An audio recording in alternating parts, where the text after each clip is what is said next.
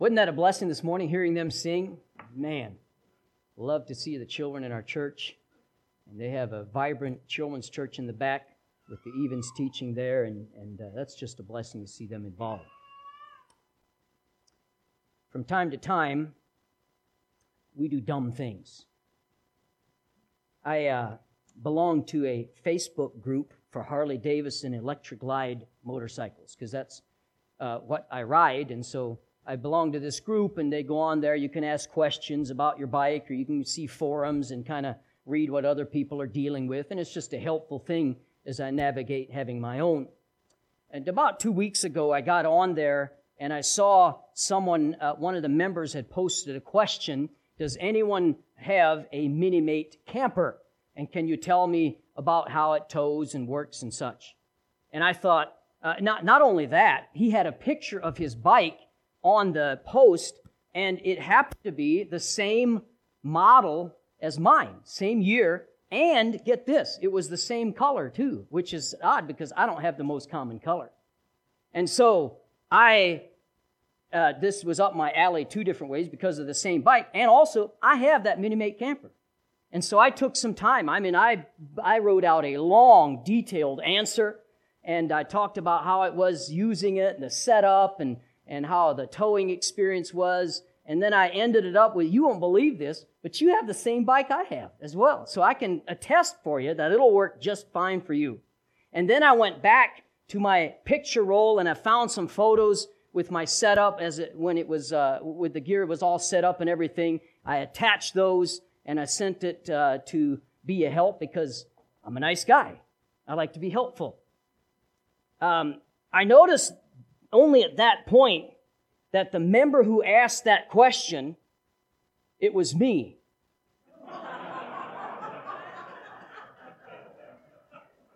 Three years ago, I was considering buying that camper. And so I put a picture of my bike up and asked, Does anybody own a Mini Mate camper and can you tell me a little more about it? I answered my own question. Man. And I felt, I, I only noticed it after it said Ivan Yoder answering Ivan Yoder. Duh. I've been hanging around Pastor Forsberg too long. Sometimes we do dumb things. There's dumb things that are humorous, and then there's dumb things that are dangerous. We're going to talk about the latter today, looking at one area as we continue through the Sermon on the Mount.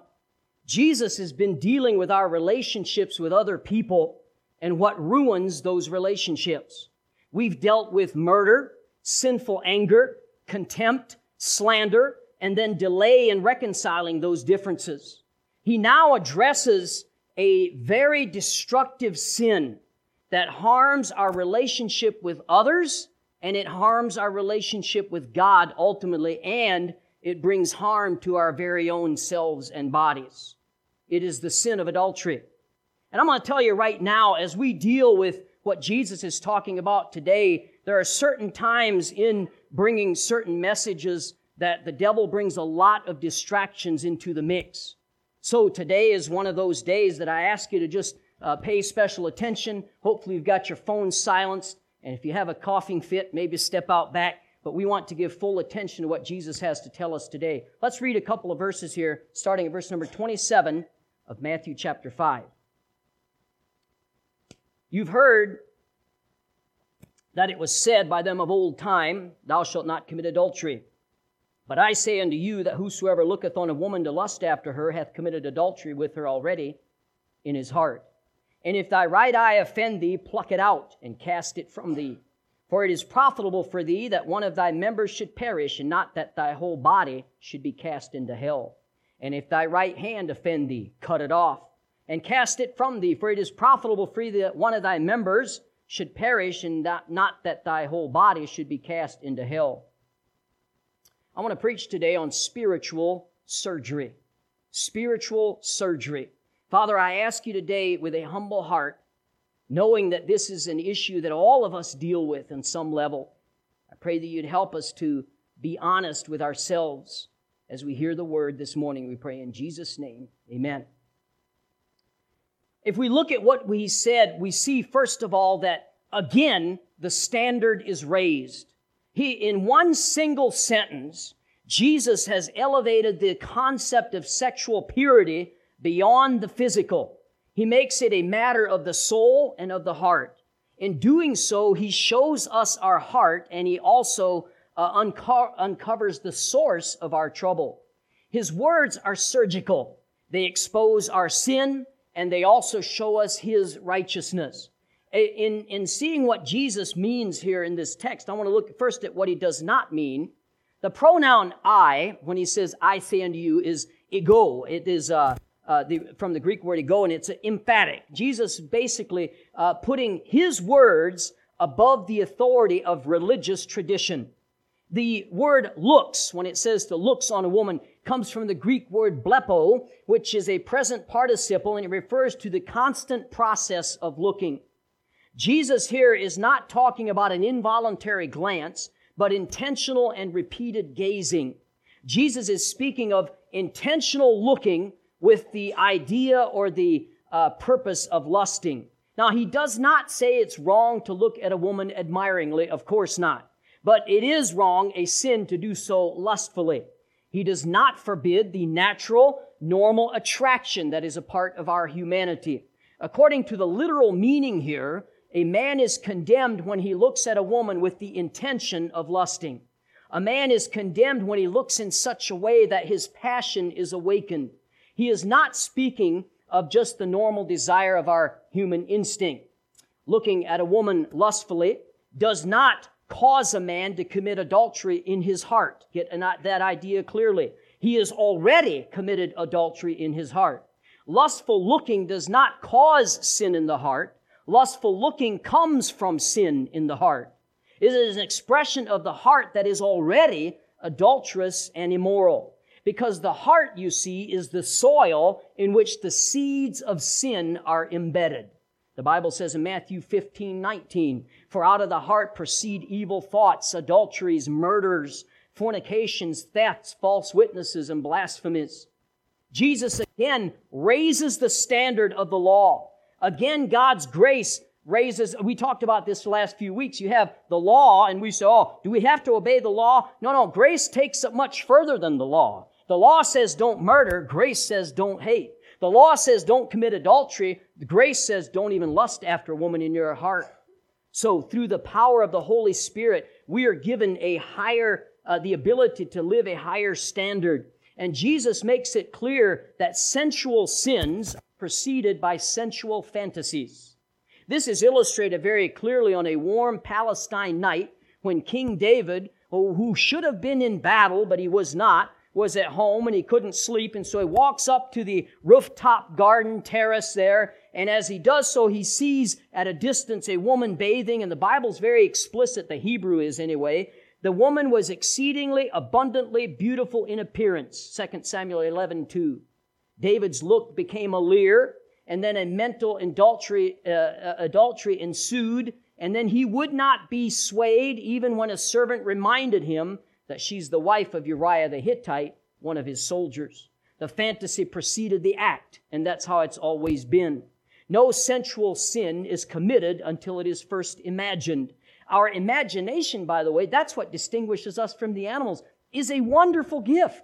Without our imagination, we wouldn't have much of the art in the world today, great achievements of science that's there. Uh, but as with any of God's gifts, it can be abused. When it's abused, this imagination can spawn great evil. Fantasized immorality, then, is just as sinful in God's eyes as physical immorality. Now, immorality that takes place in the brain obviously does not carry with it the consequences of immorality in the bed. But in God's eyes, the sin is the same. And that does not negate the truth that Jesus is teaching here. So the question then that we have is how can we live lives of purity in such a sensuous, saturated age that we live in today? The solution is surgery. Uh, look at verse 29. And if thy right eye offend thee, pluck it out and cast it from thee. For it is profitable to be that one of thy members should perish, and not that the whole body should be cast into hell. And if thy right foot or hand offend thee, cut it off and cast it from thee. For it is profitable for thee that one of thy members should perish and not the whole body should be cast into hell. Now that is some tough teaching. Now, Oswald Chambers said this line of discipline is the sternest one that ever struck mankind. Some have taken him literally. Yet, would that solve it? Would cutting off, uh, taking out your eye or cutting off a limb, would that solve the problem? Uh, Brother Alan uh, Stately has a good friend. Uh, he's a pastor that's blind, and I, I, met him one time at a funeral. He introduced me to him, and I got to talk to him for a moment. He lives down in Madison, and uh, so he pastors, but he's blind. And, and, Alan was telling me one time they had this conversation about uh, these type of things here, and and uh, he said, just because I'm blind does not mean that I don't have the same temptations. He said, for me, it's more like a scent. And when, uh, when I smell perfume or the same thing that your eyes do to you, my other senses do to me, I still have to fight it even though I'm blind. You see, taking out an eye, cutting off a hand, that's not really going to solve the problem. So what's Jesus talking about here? Jesus is speaking of what we want today to call spiritual surgery. The Bible calls it mortification. Now, the word he uses for offend here is quite interesting, actually. Uh, our word for offend means to displease or to uh, make angry or to be an affront to someone. The Greek word is scandalizo. It means to put an impediment in the way by which another may trip and fall or to entice to sin. Scandalon, which is the, group, uh, the root word, is a word that means bait in a trap. I have a trap here with me today and we're all pretty familiar with a trap. Uh, it's closed right now, but you put a you put some bait back here, and then when the animal comes in, it steps on the lever and the and it's trapped. That's what this idea of scandalon, the original word, is bait in a trap. You see, there's a bait that Satan likes to put in front of our lives to entrap us into the type of lifestyle that'll destroy our families, that'll destroy ourselves, and that'll destroy our relationship with God. It's something that trips a man up, that lures him to his own ruin. Now, applied to morals, it means anything that uh, by which we are drawn into sin or by which we are ensnared. The eye does this when it shamelessly looks at a woman to lust after her. Now, here's an interesting thing. the eye is the member of the body that's most blamed in the Bible for our sin. Did you know that? Our eye. Uh, Ezekiel 28, but they rebelled against me would not hearken unto me. They did not every man cast away the abomination of their eyes. So, is Jesus in this passage advocating self mutilation?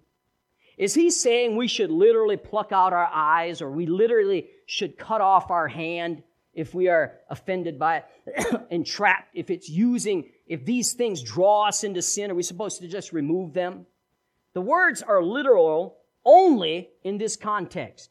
If it were necessary to chop off a limb to go to heaven, it would be well worth it. However, thank God, parting with a body part is not going to get you into heaven. It is not required to go to heaven. Thank God it's never necessary to do this. We have eternal life through faith in the Lord Jesus Christ, who has taken our place and our punishment for us. However, as we live the Christian life and as we try to live holy lives, which is demanded by Scripture, it requires some rigid discipline on the Christian's part to dealing with the sin. So what Jesus, the, this, this, this really is Jesus' way of saying we have to deal radically with sin in our lives. We've got to get rid of it. Now, imagination is a God given gift. But if it is fed garbage through the eye, then it will be dirty. The right eye then is not the source of sin. The heart is the source of sin. Someone who plucks out their right eye is only going to, to avoid lust is going to be a left hand, a left-eyed luster. That's all he's going to be. The problem will still be there. The source of the sin of adultery comes within a man's heart or his imagination. If the problem is in the heart, then what good is plucking out an eye? Well, that's not Jesus' point. Jesus' point is this is serious business and do something about it. Mutilation will not cleanse your heart, but we do need spiritual surgery. All sin begins with imagination. Consequently, what feeds the imagination is immensely important as we live our Christian lives. That's why we're to be very guarded about what we uh, intake, what we think about in our mind. Philippians 4 8, finally, my brethren, whatsoever things are true, whatsoever things are honest, whatsoever things are just, whatsoever things are pure, whatsoever things are lovely, whatsoever things are of good report, if there be any virtue, if there be any praise, think on these things. That's what we ought to focus on. Those who interpret Jesus' text here literally would cripple every member of the human race because we all deal with these things. Jesus' point was that we must deal radically with our sin.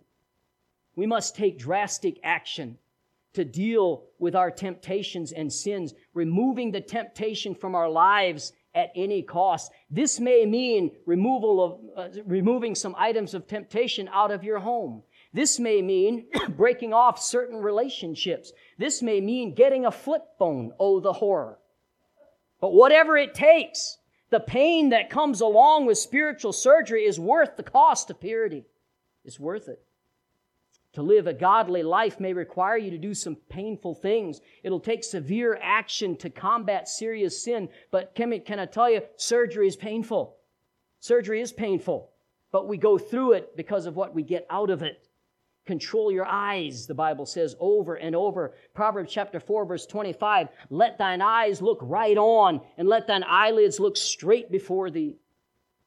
The idea is like the blinders that we put on the horses when we uh, when I was growing up, we, we traveled around horse and buggy. We had the first literal one horse powered vehicles. They were very fuel efficient. You don't want to step in the exhaust, but they were very fuel efficient. And so when we had those, when we had a horse, especially if we had a younger horse or one that was a little more skittish, we had what we call blinders that we put on their halters as they were, as we would take them because sometimes uh, motorcycle riders would come up beside the buggy, especially those jerks on Harleys, and they would come up right beside and rev the bikes as they go past and they could spook the horse. And so what this did is it put blinders on it. He could not see what was over here. He could not see what was over there. All that he saw was what was straight forward. And the idea of this verse is that very thing. Keep your eyes in front of you. Don't be distracted by the sin and the distractions of the world around you. Hey, you've got a purpose. You've got a life to live for God. So don't be distracted by those things. The sin that used to draw you and to entrap you and ensnare you, put that out of your life. Spiritually cut it out because it's going to destroy you. Look straight on, the Bible says. If you, as almost as if you had plucked out your eyes, almost as if you had cut off your hand. You're blind now to the objects that previously caused you to sin. So I want to talk to you about six principles of living a purity life, of having a good thought life. Because our mind, friend, is a battlefield. And Satan very aggressively is trying to get control of your thoughts. If he can control your thoughts, he can influence your actions and your attitudes. We are assaulted by his bombardment of weapons. Oh, we are assaulted by his bombs of bitterness. Oh, this is so painful to those around us because the shrapnel from those bombs don't only hurt us, they hurt those around us. Hebrews 12, 15, looking diligent, lest any man fail the grace of God, lest any root of bitterness springing up uh, inside trouble you, thereby many be defiled. He uses the bombs of bitterness. He also uses the darts of discouragement to weaken and disarm us. He will use the arrows of anger to rob us of an attitude of joy and peace. He will use the harpoon of hatred to turn us essentially into moral murderers. He will use the projectiles of pride to poison our spirit and destroy our love for Christ and others. But what we're dealing with here today is the spears of sensuality that can rob us of our power, our purity, and our testimony for God. What can we do to get victory in our thought life? What steps do we have to take? The Bible provides some answers to those questions. Here are some vital steps to help you to have victory in your thought life and moral purity. Number one, realize your thoughts are not hidden from God. He sees everything. Shall, a man, uh, shall he that made the eye not see? Shall he that made the ear not hear? He sees it all. Psalm 94 11, the Lord knoweth the thoughts of man. Since we know that God sees our thoughts, that should motivate us to have good ones. Amen? That should motivate us to have uh, good thoughts and understand we're going to give an account of those thoughts to the Lord one day. and accountability is not something that is natural for us. When we try to present ourselves, we paint the best picture, and that's how we present ourselves to others. We don't like to be raw, but friend, one day you're going to be raw before God. You're going to stand before Him, and you will be unadorned by any false advertising. He's going to see you as you are, and we're going to give an account, Romans 14, uh, 12, so then every one of us shall give an account of himself to God. So realize your thoughts are not hidden. Secondly, reject the lies of the world that lead to sinful thoughts and habits. If people think that their sinful habits are not that bad, if they think they're not that harmful, then they will have a tendency to indulge in them. Camila Paglia said, she's a professor at the University of Arts in Philadelphia, Pennsylvania. She said, pornography is art and we must welcome it. Syndicated columnist Stephen Chapman said this People who watch adult films may be wasting their lives, but they're not hurting innocent people, which is more than can be said for the crusaders against pornography.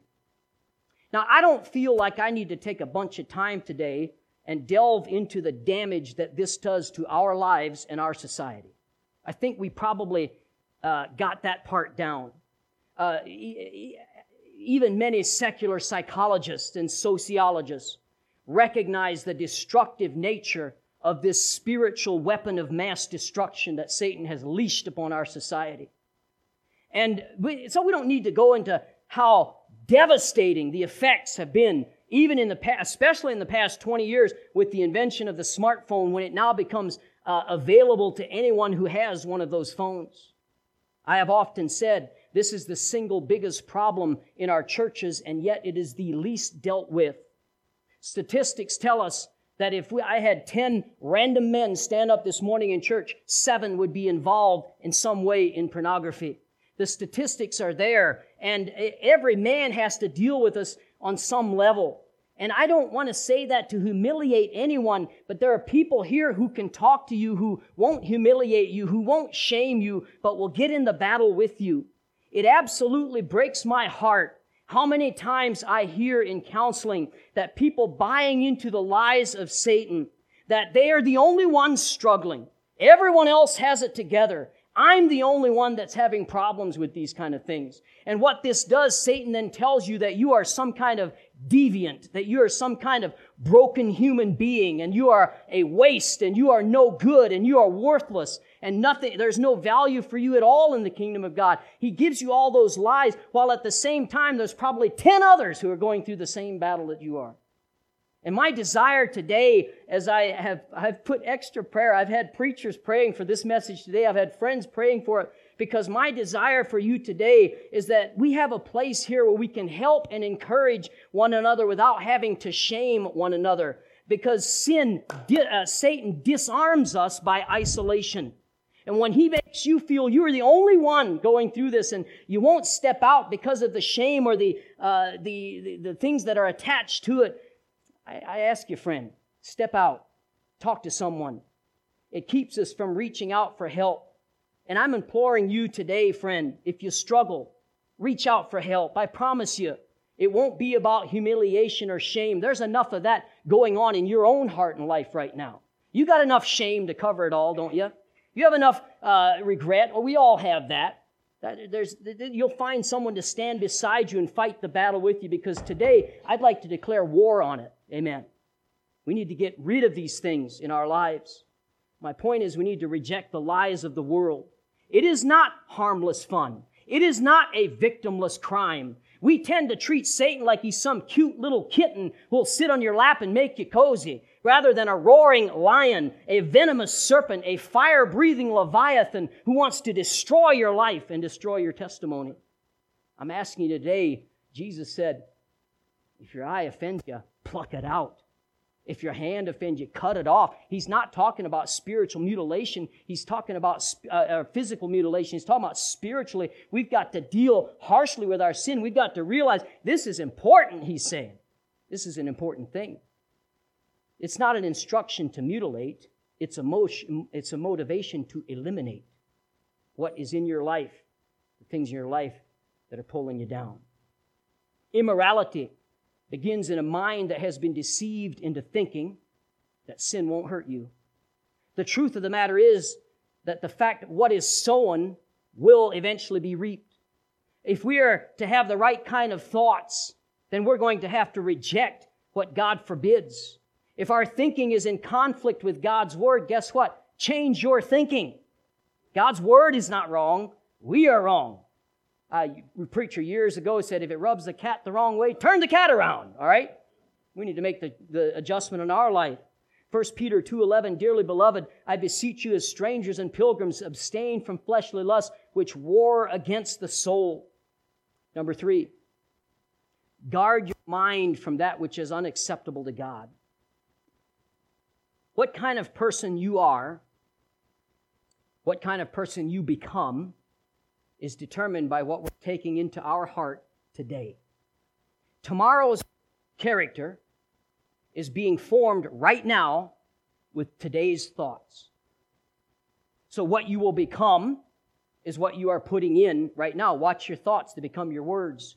Watch your words, they become your actions. Watch your actions, they become your habits. Watch your habits, they become your character. Watch your character, they become your destiny.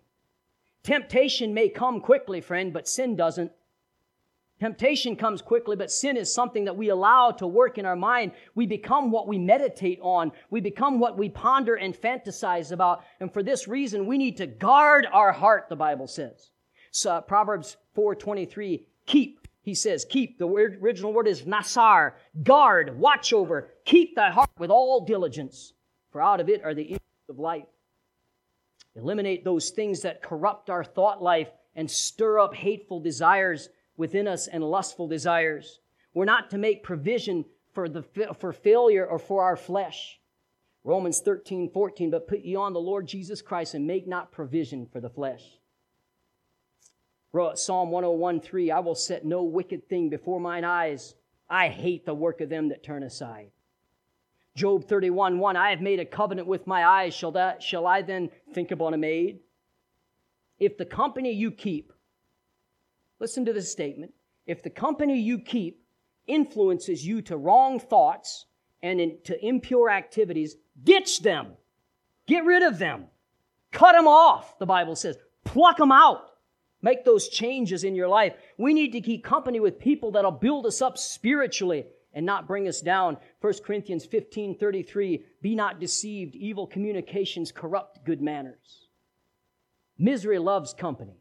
But misery's got enough company. They don't need us. Amen? Let's do right. Cleanse yourself from bad influence. I want to make a statement.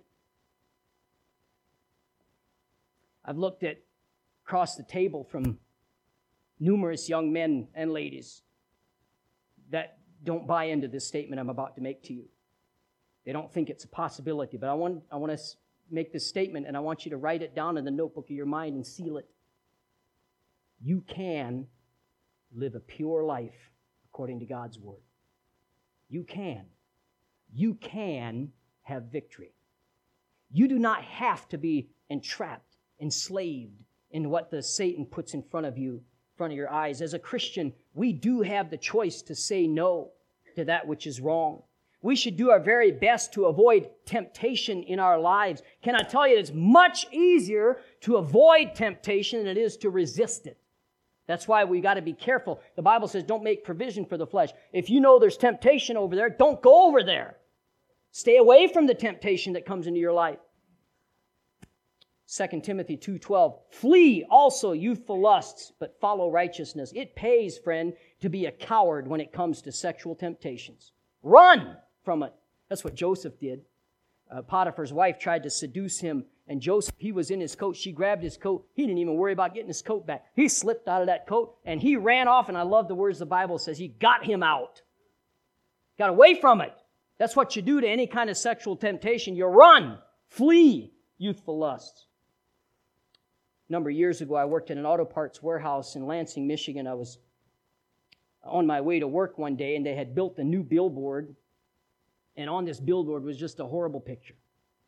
Just a erotic, scantily clad, I don't remember what they were advertising, just a, a horrible picture.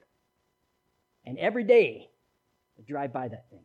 And it's that battle. If you're a man, you know exactly what I'm talking about. where you try to, okay, I'm not going to look today. I'm going to look the other way. And, and, and you have that quick glance. And it just, I just dealt with it. And finally, I decided, you know, I'm going to go a different route. And I did. It took me a mile out of the way. It cost me a couple of minutes every morning.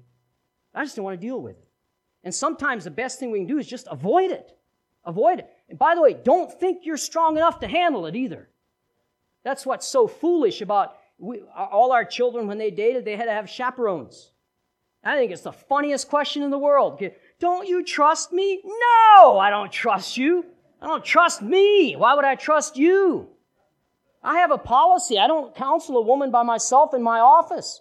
You think I'm going to let you, a 16 year old, go out on a date with a woman by yourself? No, I don't trust you. None of us should trust ourselves, by the way. Trusting in ourselves is what gets us into trouble. All right, where are we at? Number four, ask God to help you with your thought life. We ought to pray the prayers of the psalmist, Psalm 51:10, create in me a clean heart, O God, and renew a right spirit within me. Psalm 139:23, search me, O God, and know my thoughts. Uh, know my heart, try me, and see if there be any wicked way in me, and lead me in the way everlasting. Psalm 26, 2. Examine me, O Lord, and prove me, and try the reins of my heart. Is there any surprise David was a man after God's own heart? We often fall on our knees after we lose a battle. I'm just telling you, fall on your knees before the battle ever takes place. Ask God to help you. Renew your mind in and through His Word. Ask God to help you with your thought life. When tempted to do wrong, use the temptation as a prayer trigger to escape the temptation. There's a wonderful promise in the Bible, uh, 1 Corinthians 10 13, there hath no temptation taken you, but such as is common to man. But God is faithful, who will not suffer you to be tempted above that which ye are able, but will with the temptation also make a way to escape. Now, Satan has had over 6,000 years to study human nature. He knows us better than we know ourselves. He knows the three great lures the lust of the flesh, the lust of the eyes, and the pride of life. He has found them so effective. In fact, that's what he used with Eve in the garden, and that's what he uses with you and me today because they're so effective. They've worked very well. The bad news is that temptation, according to that verse, is common to man. Everyone goes through it. Can I say again, you are not alone in the battles you face. You're not alone. You'd be surprised how many are fighting the same battle you are. And it's such a, and, and when Satan uses isolation uh, to get us, uh, and the shame that he brings on, it's just a bad thing. The good news is that temptation is controlled by God. But God is faithful, will not suffer you to be tempted above that you're able. God draws a line for Satan. And he says, You can tempt, but you can't go over this line, just like he did for Job. And Satan, that evil manipulator, he can tempt you, he can do all kinds of things, but he can't step over that line because God, who knows you better than he knows you, who knows us better than, or who knows you better than Satan knows you and knows us better than we know ourselves, he knows how much we can handle, and he won't let us get too much temptation. Uh, Paul tells us here how to evaluate temptation. It's common to man, but it's controlled by God. He tells us also how to escape the temptation. But will with the temptation make a way to escape that we may be able to bear it. On every freeway of temptation, there's an exit sign, a way to escape. Here's our problem when it comes to temptation we don't take the exit. We just stay on the freeway for whatever reason. I think I can handle it. I think I've overcome, I've got victory in this area in my life, or whatever reason we tell ourselves, we stay on the freeway of temptation and we wonder why we fail over and over. When we don't take that exit sign, that way of escape. When Eve faced Lucifer, it seemed all the advantages was on his side. She was innocent. She had not, uh, she was unaccustomed to sin. She was unaware of the malice of her visitor. And he, on the other hand, was the greatest of all created intelligences. What was Eve's way of escape? All she had to do was say, Thus saith the Lord. You say that, but God says this, Thus saith the Lord. she had the Word of God, and as long as she held to the Word of God, she was unconquerable. And what's more, Satan knew it too. That's why the first thing he said was, Hath God said? Putting doubt on the Word of God. Wherever God puts a period, Satan puts a question mark every time. And so, uh, we, we have the Word of God. We also have the triune God at our disposal. Our three enemies, the world, the flesh and the devil are opposed by the Father, the Son, and the Holy Spirit. The flesh is opposed by the Spirit. God said to Noah, My spirit will not always strive with man, for he is also flesh. Genesis 6 3. Paul says in Galatians 5, Walk in the Spirit, and you won't do the works of the flesh. These two are opposed to one another. The world is opposed by the Father. The Bible says in John uh, 1, 1 John 2, if any man love the world, the love of the Father is not in him. The Son is opposed to the devil. We see that clearly in Matthew chapter 4 in the temptation. He came in Hebrews 2:14 to destroy him that had the power of death, that is the devil. In 1 John 3 8, he came to destroy the works of the devil. Now, so with every temptation that comes, however brief, we have one of two options. That is, we bow to the will of Satan or we bow to the will of the Holy Spirit, the Father, the Son, and go God's way. We can give in to temptation, or we can give in to the Spirit. Paul says in Romans 6:14, sin shall not have dominion over you. I like that. Have you ever heard somebody say the devil made me do it? It's a lie. devil can't make anybody do anything. He can't make you do a single thing in the world today. And so, because sin doesn't have dominion over you, he says, Paul continues in verse 16 of Romans 6, Know ye not that whom, to whom you yield yourselves servants to obey, his servants ye are to whom you obey. In other words, we can choose who we're going to obey. We can choose to obey God or we can choose to obey Satan, our temptations. No matter how fierce the temptation, friend, God sees to it that the way of escape is available to us. We cannot help being tempted. Every one of us are tempted. But we can help yielding to it. Number five, very quickly. I know I'm going over time, but this is important. Be accountable to someone who is spiritually mature. One of the key factors in getting victory over a sin problem is to make yourself accountable. This may mean getting a filter on your devices. Uh, there's one called Covenant Eyes, and what they do is every website you visit, it sends an email to the person of your choice. Pick your mother in law. Do that. Pick your mo- every website you visit, your mother-in-law gets a video, uh, gets a, an email. What? That'll keep you in line, won't it? Whoever it is, a pastor, a friend, someone you trust in the Lord, a godly Christian friend. It should be someone who makes you uncomfortable about your sin, but doesn't shame you, because you've got enough shame. This is already a shame ridden sin that is in our hearts, and, and Satan's shaming us, and we're shamed by ourselves. Uh, this person ought to have the freedom to ask probing questions of you, and you should always be honest with him or her when they do. The principle of accountability is seen in James chapter 5 when we confess our weaknesses to our accountability partner. Verse 16, confess your faults one to another and pray for one another that ye may be healed. Amen. You can be healed. You can have victory. I'm only a sinner, saved by grace but there's victory in Jesus. And that, what a blessing that is. Read, number six, read and meditate on the Word of God. The novel by Don Quixote, or the novel Don Quixote by uh, Miguel de Cervantes has been translated into 140 languages. The Adventures of Mickey Mouse has been translated into 284 languages. The Little Prince is the book that has been translated the most by French writer Antoine de Saint-Exupéry, 475 languages. But the Bible can be read in 3,312 languages. What an opportunity for our world today. Do not minimize the power of God's Word. This book is quick, the Bible says. That means alive and powerful and sharper than any two edged sword. Uh, it divides the thoughts and of your heart and intents of your heart. It is alive and you need to be in this book. Do not minimize it. You will either be in sin or you'll be in this book. They do not coexist. The Bible is the most powerful weapon we have in overcoming our thought life and getting victory. Read it, meditate it, memorize it. The Bible says Psalm 119.11, Thy word have I hid in my heart that I might not sin against God. Psalm 119, 165, Great peace have they which love thy law, and nothing shall, here's the word, offend them. Remember what Jesus said? If this offends you, cut your arm off. If this offends you, pluck your eye out. You know what? You get into the word of God, and these things can't offend you anymore. John 15, 3, Now you are clean through the word which I have spoken unto you. God's Word has a cleansing effect on your mind. It comes with OxiClean. Hallelujah. Maybe you're here today and you need some spiritual surgery. You know it. God knows it. Maybe no one else knows it, but you and God know it. And I want you to know, honestly, there's a church here that cares for you. They're not here to shame you, they're not here to put you down or demean you. They're here to help you.